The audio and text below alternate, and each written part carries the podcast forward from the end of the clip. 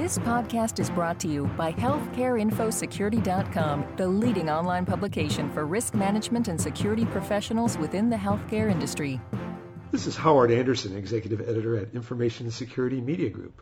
Today we're talking to attorney Adam Green about the results of Healthcare Info Security's inaugural Healthcare Information Security Today survey. Thanks for joining us today, Adam. Thank you for having me, Howard. The survey confirms that many healthcare organizations still have a long way to go when it comes to information security.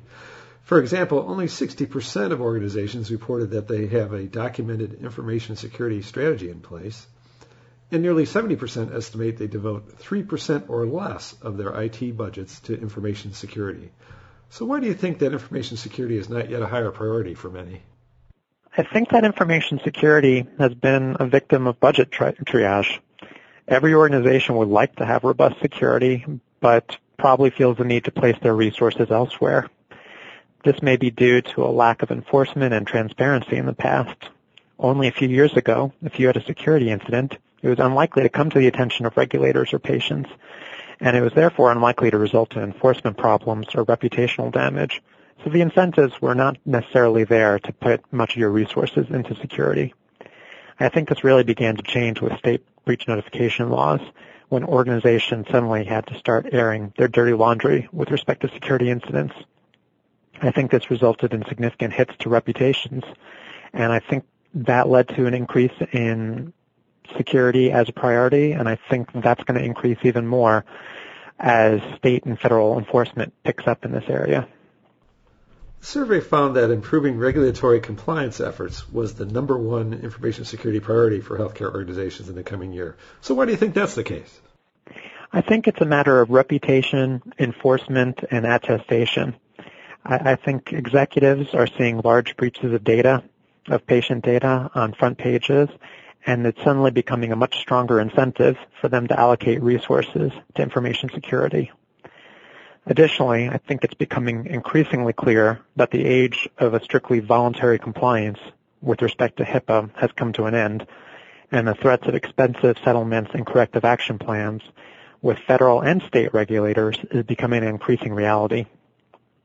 Finally, I wouldn't underestimate the impact of the Meaningful Use program and the requirement to attest to a risk analysis and risk management program for many, this is really the first time that they are vouching for their organization's security.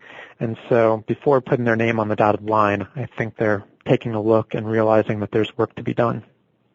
Speaking of risk assessments, the survey showed that about a quarter of organizations have yet to conduct one, even though such an assessment has been required under HIPAA for a number of years. Why are so many still lagging? And uh, what advice would you offer about how to get an assessment completed quickly and effectively, and then how often it should be updated. Well, I think that the lack of an enterprise-wide risk assessment, despite over five years of being required, is due to similar causes as the lack of overall information security resources. In a world of exceedingly limited resources, risk assessments have a hard time rising to the top of the budget list. Smaller organizations may not even know where to start or may not have placed security rule compliance as a big priority. Large organizations may view it as a large, expensive effort that will only lead to more expenses as threats and vulnerabilities are highlighted, especially if the possibility of enforcement is remote. I think the percentage of risk assessments will increase in the future as enforcement increases. For example, based on these numbers, it appears inevitable that a significant portion of the upcoming 150 audits will find covered entities with no risk assessment, and those may be some of the most likely candidates for referral to the Office for Civil Rights Investigators and for the possibility of formal enforcement. Risk assessments are not easy. It's not a one-size-fits-all solution, and a checklist approach will not serve an organization well. It really does require expending thought and looking at what threats and vulnerabilities are specific to your organization but there are definitely tools to help, whether it be contracting with an outside expert, um, of which there are some great resources out there, or whether it be using the guidance that's been put out by both the Office for Civil Rights and the National Institutes of Standards and Technology. Risk assessments don't need to be as daunting as I think they are to some people.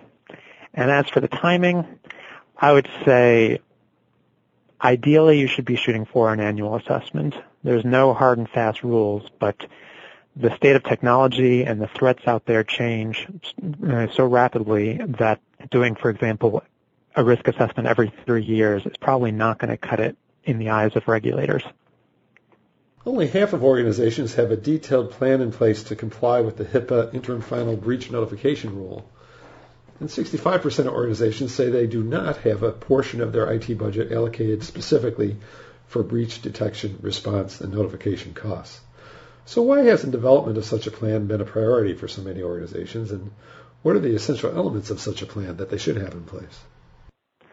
Well, I think some organizations may think that they will simply deal with breaches as they arise, and that either they do not need to or do not want to proactively seek to detect breaches.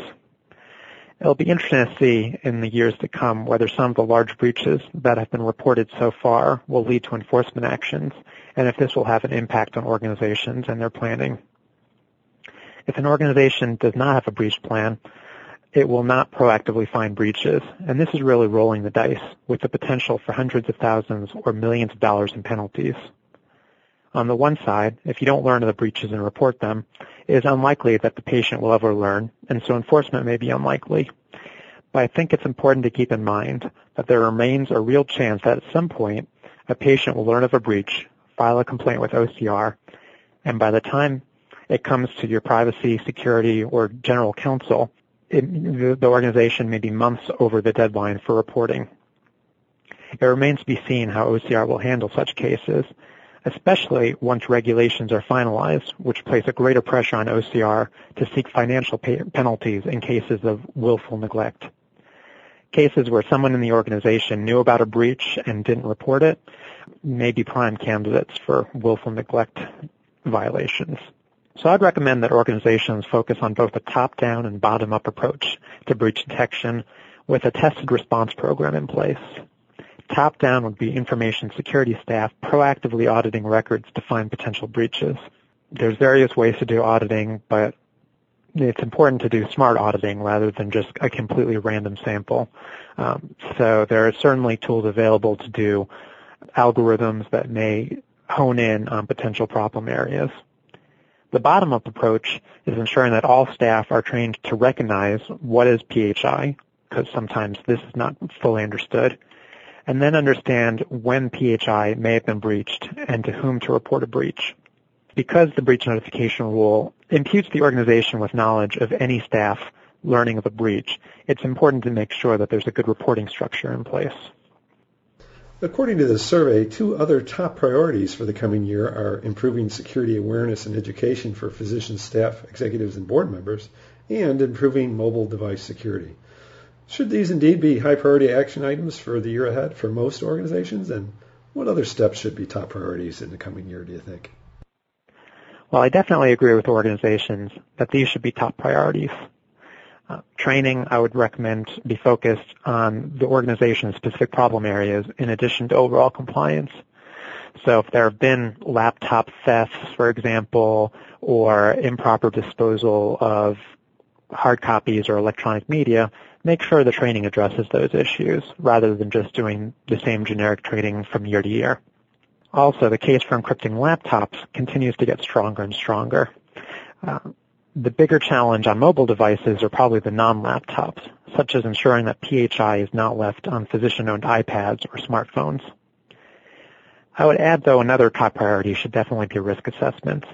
This is really intended to be the foundation of a security program. And so if you don't have one, or if your organization's risk assessment is inadequate or out of date, you're going to have a hard time responding to a HIPAA audit or investigation. Okay, finally, did you find any of the other results of the survey to be particularly surprising or concerning?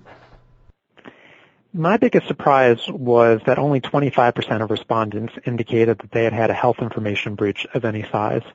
Even with an, a significant portion of impermissible uses and disclosures not qualifying as breaches, I expect that far more than 25% of organizations are experiencing impermissible uses and disclosures of some size, which have the potential to cause reputational or, or financial harm to individuals. So either organization's security practices are better than I thought, which is not really suggested by the rest of the survey responses, or organizations may not be looking very hard. Do you think perhaps that some of the survey respondents were just focused on the major breaches that have to be reported uh, to OCR within 60 days, uh, that those that affect 500 or more, and maybe uh, assumed that uh, that's what we were looking for rather than the smaller breaches? Could that be part of it too? I think that could be part of it. There may have been some confusion with respect to the scope of the question, but small breaches also are sometimes the much harder ones to catch. When you've got a large breach, it's readily apparent much of the time, whereas oftentimes it requires proactive monitoring to find all the small breaches that are going on in the organization. And that's where I think organizations are really not putting their resources. And so they're simply unaware, I think, of the volume of small breaches that may be happening. But if there was really this few impermissible uses and disclosures, then uh, the privacy officers and security officers I know would have a lot more time on their hands, which is simply not the case. Thank you so much. We've been talking today with attorney Adam Green of Davis Wright Tremaine. This is Howard Anderson. Thanks so very much for listening. This podcast has been brought to you by healthcareinfosecurity.com. For more interviews, breaking news, research, and educational webinars, please visit www.healthcareinfosecurity.com.